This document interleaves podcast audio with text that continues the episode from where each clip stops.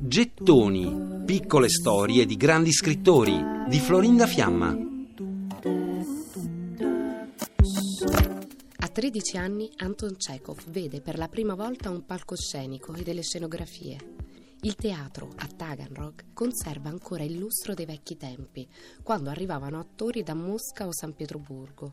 Un teatro di provincia con le quinte polverose e le poltrone antiquate. È il 1873 e Anton va al teatro a vedere lo spettacolo della Bella Elena di Offenbach. Seguiranno altri spettacoli, l'Amleto, quelli di Gogol e poi il melodramma, la farsa, la commedia, il desiderio di imitare il lavoro degli attori. Anton Chekhov da ragazzo ama truccarsi, mettersi il costume, disegnarsi sul viso i baffi col carboncino, ingannare le persone. Un giorno, vestito da mendicante, attraversa la città ed entra tutto travestito a casa di un suo zio che, distratto o compiacente, gli dà in mancia anche 3 copechi per l'esibizione. Improvvisa scenette comiche a tavola, inventa battute, vaudeville. Con i fratelli e la sorella Maria forma una piccola compagnia teatrale casalinga che si esibisce in casa di fronte a parenti e ad amici.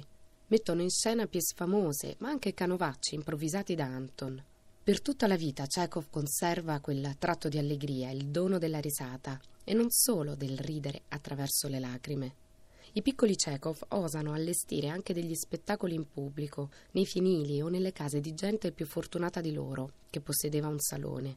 Quelli sono i loro momenti felici. Oltre alle passeggiate sul Gran Viale o al giardino pubblico e ai teatri amatoriali, in una città di provincia come Taganrog, anche le esecuzioni in piazza diventavano un evento pubblico. Da una finestra di casa Chekhov si vedeva la piazza dove i criminali venivano condotti per la sentenza di condanna e mandati al patibolo, e spesso gli spettatori si muovevano a compassione per i colpevoli più che indignarsi per i loro crimini.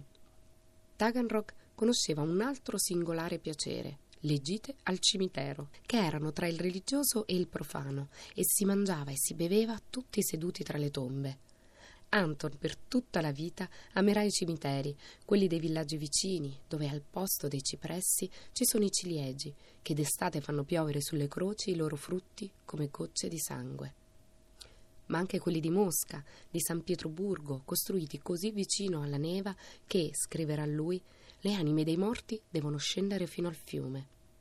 E poi ancora, i cimiteri tartari della Crimea, con le loro steli crollate, e quelli dell'Italia o della Provenza.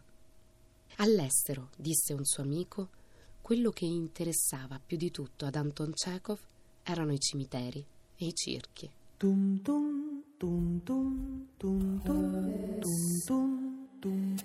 Per riascoltare e scaricare in podcast gettoni.rai.it